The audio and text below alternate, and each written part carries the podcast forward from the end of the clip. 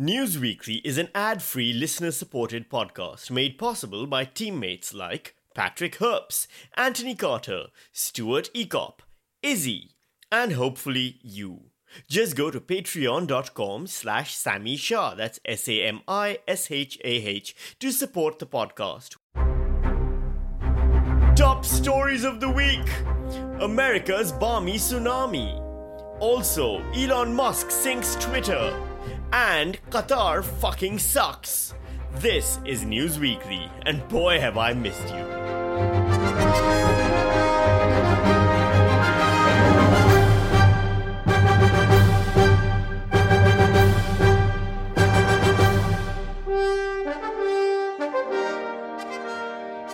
Hello, I'm Sami Shah, and welcome to News Weekly, where we punch the news in the headlines weekly. Waving goodbye to the red wave news now. Now that the UK seems to have stopped treating prime ministers like a treat in an advent calendar, where instead of a new chocolate every day, you get a new conservative politician who thinks rich people have it too tough, we can turn our attention to America, where the midterm elections were just held between Republicans and Democrats who both believe rich people also have it too tough. Watching from a distance, the US midterm elections seemed a bit extreme.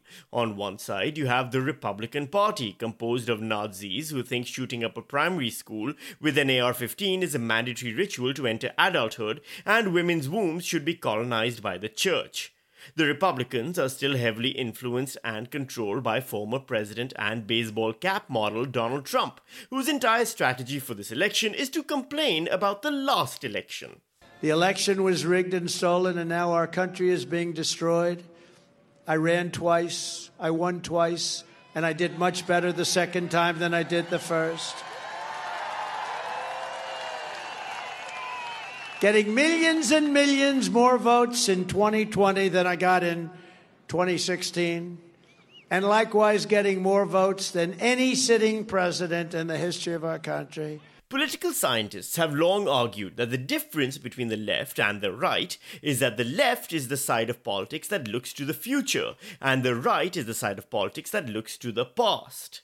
Apparently, just two years into the past is enough sometimes, though.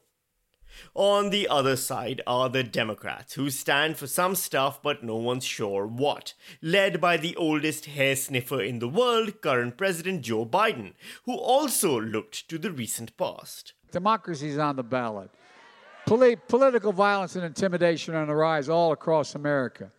And you remember January 6th, the angry mob that stormed the U.S. Capitol, attacked law enforcement, hunted down elected officials, erected gallows to hang Vice President Pence. But what does the voting public care about? What do the polls show as their top concerns going into this election? Poll after poll shows the economy is one of the top issues for voters right now. Abortion was at the very bottom and now it's rising. Abortion and the economy were tied. Threats to democracy have overtaken jobs and the economy. Abortion has now become the top issue. Crime has surpassed abortion. Gas prices. Climate change. Gun violence. Preserving democracy. Crime is a top issue. Inflation, inflation, inflation. This is down to the wire. That's a lot on the line. Abortions, guns, and the economy? If a politician ran on a platform of creating jobs for people to shoot babies, they might be the ultimate American leader, which is why the Republicans are putting their best and brightest up for election. People like former football player Herschel Walker, who offers searing insights like this. At one time, science said man came from apes. Did it not? If that is true, why are there still apes? He even had a solution to America's gun control problem. Cain killed Abel, you know, and uh, you know, and that's the problem that we have. And I said, what we need to do is look into how we can stop those things. You know, he talked about doing a disinformation. What about getting a department that can look at young men that's looking at uh, women that's looking at uh, just social media? What about doing that, looking into things like that, and we can stop that that way? Not that the Republicans need to worry, as all the polls leading up to the election promised a victory so large it was being called the red wave. Be an analyst for a second. Does it feel like a red wave? It feels like a red wave, Brian. You know, your predictions of a red wave are accurate. Somebody I met a surfboard, said the red wave is coming. Red wave rising. That red wave that I'm convinced is coming. The reports I'm seeing show a big red wave coming. Sleepy Joe just guaranteed a red wave in Pennsylvania. There's a lot of energy on the ground. You probably hear the rally in the background right now. We think we're going to have a big red wave in Michigan. That wave was getting so big, the American press, which is not at all prone to hyperbole, started calling it a tsunami. Democrats are bracing for the worst case scenario a red tsunami. We are officially on a red tsunami watch. Sean, we're going to see a red tsunami. Red tsunami grows. That means red tsunami. And we're not just going to see a red wave, we're going to see a red tsunami. Poverty, joblessness, critical race theory, crazy gender ideology in our schools. We are going to see a red tsunami. Red Tsunami, of course, is also the name of a communist sumo wrestler who fought Bret the Hitman Hart in WrestleMania 13. So, with the red tidal wave looming over them, Americans went to the polls and prepared for Republicans to gain control of both Senate and House, and to finally get the America they dream of. If you want to stop the destruction of our country and save the American dream, you don't hear too much about the American dream over the last two years, then this Tuesday you must go out and vote Republican in this giant red wave. And how did it go? Did a crimson tide crash over the Senate? Did the maroon current drag the House to the right? Is America finally free of the tyranny of a Democratic Party? Were the polls right? Well, not quite. Turns out polls remain about as accurate as the tarot or horoscope, and while the Republicans did make some gains, the red wave was a little less wavy. Republican wave turned into a Republican sprinkle. Was it a red ripple? Yeah. It was a little ripple. Like a, little, ripple. Little, like a little ripple. As of this recording, the Senate has Democrats at 48 seats, with the Republicans at 49, with the Dems performing better than expected, which isn't hard given they were expected to drown under red water like a skinny dipping teenager at the start of the first Jaws movie. There were bigger gains for the Republicans in the House of Representatives, with 211 red seats and 197 blue seats, although some seats are still being counted and will end up going into a runoff election in December because the American voting system makes no fucking sense.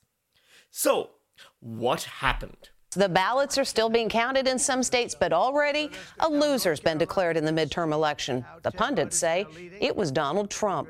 With a few exceptions, most of the major candidates he embraced lost. And many political commentators are saying Trump's appearance on the campaign trail actually may have helped the Democrats. Luckily for Trump, he already told everyone that this wouldn't be his fault. Well, I think if they win, I should get all the credit, and if they lose, I should not be blamed at all, okay? So who should be blamed? Trump is blaming, of all people, his wife Melania. Damn you, Melania! This is all bad news for Donald Trump, who was on the verge of announcing his plans to run in the 2024 presidential elections. Now, the popular face of the Republican Party is the governor of Florida, Ron DeSantis. Instead, the night belonged to Ron DeSantis.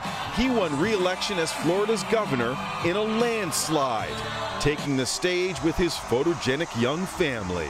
The future goes the front page in today's New York Post. Oh, this could be war. Trump is expected to announce he'll run for the presidency next week and is already attacking DeSantis, taking credit for his success. I got him the nomination. He didn't get it. I got it because the minute I made that endorsement, he got it. Things are so serious between the two men that Trump has coined a nickname for DeSantis, which, all his faults aside, Trump is always quite excellent at doing. In a statement released by former President Donald Trump Thursday, he takes aim at Governor Ron DeSantis. He starts by referring to him as Ron DeSanctimonious, the nickname he coined last Saturday. Trump at 71, Ron DeSanctimonious at 10%. I mean, you gotta admit, Ron DeSanctimonious is pretty funny. Trump's got the brutal nicknaming precision not seen since your primary school bully.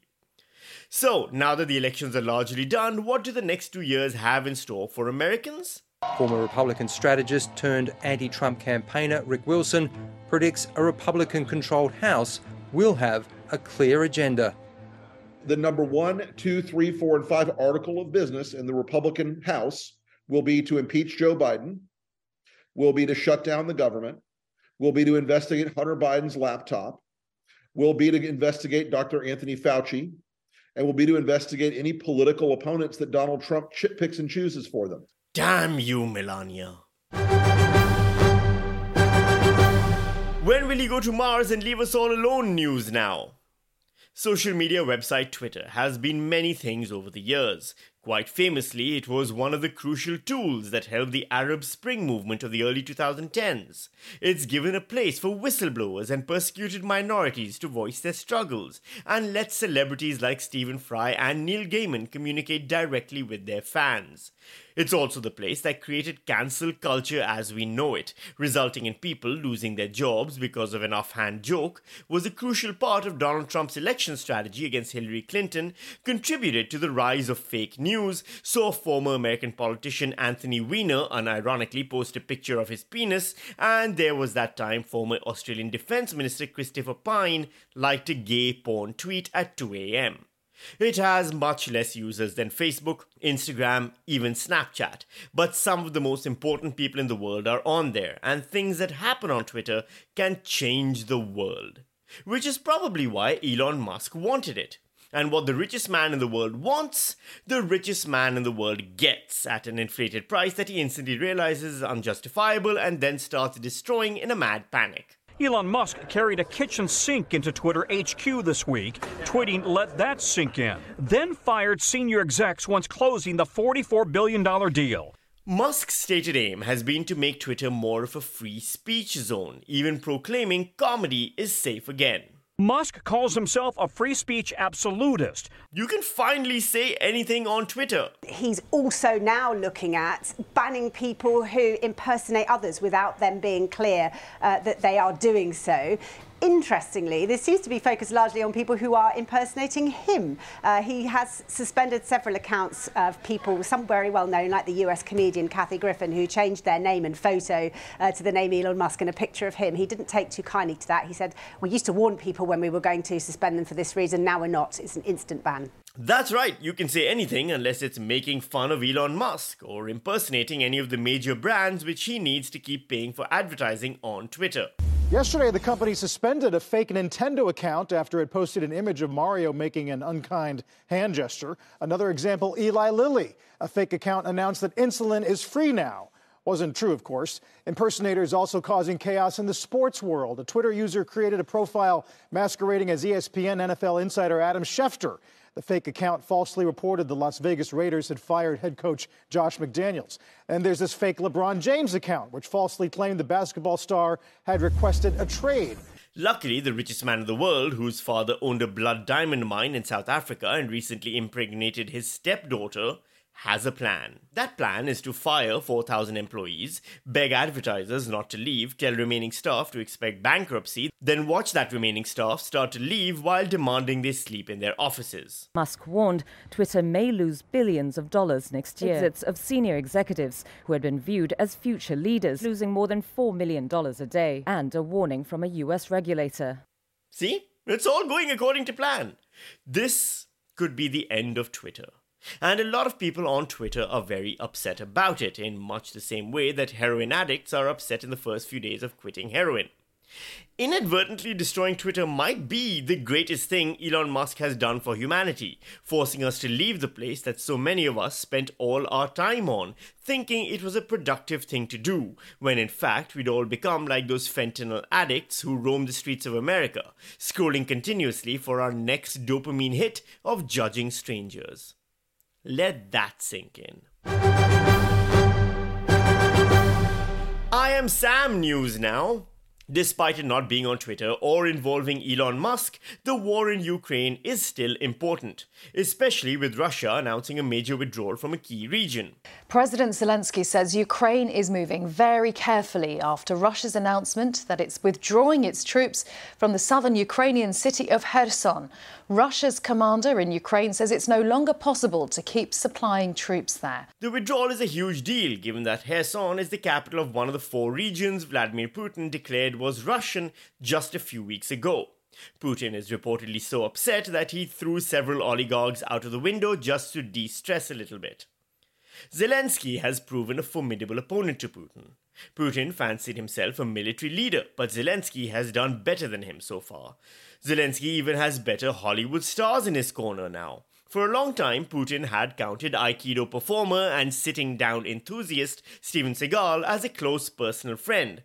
Well, Zelensky will see you under siege and raise you an I Am Sam with Sean Penn. He showed his support for Ukraine in a symbolic move, I guess you could say. The actor handed his Oscar to Ukraine's president, who posted a video of the moment. Zelensky said that Penn bought the Oscar as a show of faith in Ukraine and its war against Russia's unprovoked invasion. Now, Penn is heard telling Zelensky that the Oscar can be returned to him in Malibu, quote, when he wins. War really is brutal.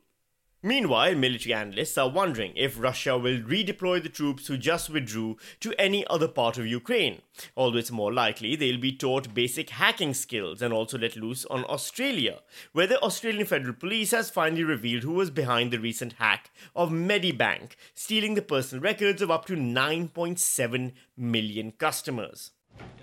It's the Russians. We believe those responsible for the breach are in Russia. Our intelligence points to a group of loosely affiliated cyber criminals who are likely responsible for past significant breaches in countries across the world. The Commissioner didn't name the group responsible, but the ABC understands authorities believe it's a Russian based cyber criminal gang known as Revil Group one that operates with the protection of Vladimir Putin. The hackers are demanding millions of dollars in ransom money, or they will post the personal information of millions of Australians to the dark web, already putting out the names of people who have had abortions or received psychiatric help for alcohol addiction. Between this and the previous Optus hack, it's now just easier for every Australian to put their own data online for sale.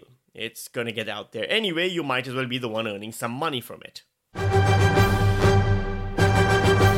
If you don't boycott the World Cup, don't fucking talk to me. News now.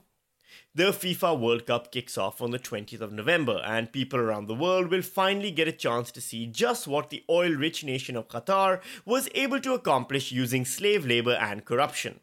It all began in 2010 when the president of FIFA at the time, Sepp Blatter, which is a real name that I didn't steal from the latest season of The Mandalorian, announced the nation that won the 2022 bid to host the World Cup. The winner to organize the 2022 FIFA World Cup is Qatar. The announcement came as a shock as Qatar had never been a football nation, never having made it to the finals, nor having a single player that anyone outside Qatar could name. It's like holding a sumo world championship in uh, I, I don't know, Qatar, I guess, or the or, or the Australian rules football finals in Qatar, I guess. Basically, having anything there doesn't make sense because there's nothing in Qatar. Qatar had no real history in the World Game. It's a country of just 2.8 million people. It's situated on a peninsula in the Arabian Sea, dotted with massive sand dunes and salt pans. Fossil fuels have made it one of the richest countries per capita. Summer temperatures in Doha in June and July, when the World Cup is typically held, often hit 45 degrees and above. Other than oil, Qatar is also famous for being the headquarters of Al Jazeera News, and like most Middle Eastern nations, being composed almost entirely of stupid fucking buildings constructed by exploited South Asian workers, while the local population lets Filipino maids raise their children as they spend their time trying to pay Instagram models to fuck them and making young boys do the stupid sword dances to torturously atonal music while covering goats in salt and considering that a viable cuisine. In the lead up to the World Cup, Qatar has spent $220 billion in constructing a massive stadium that more than one person has pointed out looks like a vulva. People are buzzing about the design of the Al Wakra Stadium being built for the 2022 World Cup in Qatar. According to Jezebel, quote, any discerning human will be quick to recognize that the building looks exactly like an enormous vagina. And it would have cost more if Qatar had actually paid its workers, many of whom are still waiting for their salaries five years later, not being able to leave because the Qatari government seized their passports, and those are the ones lucky enough to still be alive. Analysis by The Guardian in 2021 revealed that at least 6,500 migrant workers had died in Qatar since the World Cup was awarded. Qatar is aware of the criticisms, with the government offering its rebuttal in an Al Jazeera interview. Al Jazeera is a news channel that is proud of proclaiming its independence while being entirely reliant on the Qatari royal family for all its funding. This is taken from a report titled Qatar and the 2022 World Cup Start Here on the Al Jazeera YouTube page that was posted three days ago and has already got over 143,000 views. Now, here's what Qatar's Supreme Committee, the organizers of the World Cup, told us in a statement. Despite our commitment to our rigorous standards, it is unfortunately the case that, as elsewhere in the world, work related injuries and deaths still occur on our projects. And there have been three work related fatalities and 37 non work related deaths. Except that's not exactly true. The International Labour Organization asserts this is a severe underestimate because Qatar doesn't count deaths from heart attacks and respiratory failure as being work related, even though these are common symptoms of heat stroke, which is what can happen when you're doing hard labour in high temperatures. Choosing which deaths count as work related while workers are toiling under 45 degree heat without basic human rights is as ridiculous as I don't know, having a football World Cup in Qatar? The Al Jazeera report, which doesn't interview a single migrant laborer, does somehow manage to get a quote from Nasser Al Khater, the Qatar World Cup CEO, who rolled out this line of blatant bullshit. I don't think any country can claim to have done as much as Qatar has done in the past 10 years to improve the working conditions, um, living standards, the introduction of minimum wage. Qatar has been a trailblazer in the region. Yes, it's easy to do a lot to improve work standards when the starting point was no standards at all. When you count upwards from zero, the number always increases, even if it's in tiny decimal points. If you decide to put out a single glass of water for the thousands and thousands of Indians, Pakistanis, Bangladeshis, and Nepali workers cooking alive as they build your vulva stadium, that's better than no glass of water. Yes, that's absolutely true. But trailblazing isn't impressive when you set the entire entire trail on fire to begin with. Here's Abdullah Al Aryan, an associate professor of history at Georgetown University in Qatar, in the same report that, let me remind you, didn't find a single migrant worker to interview. There are, you know, certain legitimate criticisms to be raised, and at the same time, there are some that we've seen from some segments and corners of the media and other international audiences that have tended to veer a little bit toward a kind of very racialized way of looking at Qatar or kind of an Orientalist way of thinking specifically about Qatar as if it exists completely outside of a very um, you know, troubling kind of international labor system uh, that is quite exploitative. That's right. Those migrant workers who keep dying because of the inhuman working conditions are racist and Orientalist. And poor Qatar is just a victim of the exploitation of labor that it's exploiting. Still, if you're the kind of person who doesn't care about human misery and suffering and just wants to join the World Cup, then you can travel to Qatar, where tickets for the games are up to $425 each and drinks cost around $140 a pint. Oh, and you can only drink in your hotel, or you could face up to a $1,200 fine and six months in jail as long as you aren't gay because being gay in Qatar, that's just illegal. Sky News heard directly from Qatar's foreign minister. We have our cultural norms, we have our society uh, uh, and what they like and what they don't like. We are not going to change the society for four weeks event, yet we are respecting everyone and expecting from everyone to respect our laws. Respect their laws. Don't be gay or drink or die while working in 45 degree heat, or expect to get paid for that work. Because doing any of those things in Qatar is as ridiculous as, I don't know, having a football World Cup in fucking Qatar. That's it for this week's edition of News Weekly. Thank you so much for sticking around, even though I took a three week break. I was on a work holiday, as I'd mentioned in the last episode. I am back now, and News Weekly will be back on a regular weekly schedule next week actually is our 50th episode. I mean, technically, we've done more than 50 episodes um, at this point, if you count all the editorial editions, but you know, just pure news weeklies. Next week is the 50th episode. I don't know yet what I'm to do to make it special. I'm to try to figure something out. If you have any ideas, shoot them my way on samishah at gmail.com. That's S A M I S H A H at gmail.com. Otherwise, head over to the Patreon. You can always message me there as well. Thank you very much. I look forward to seeing you right back here next week on News Weekly, where we punch the news in the headlines weekly.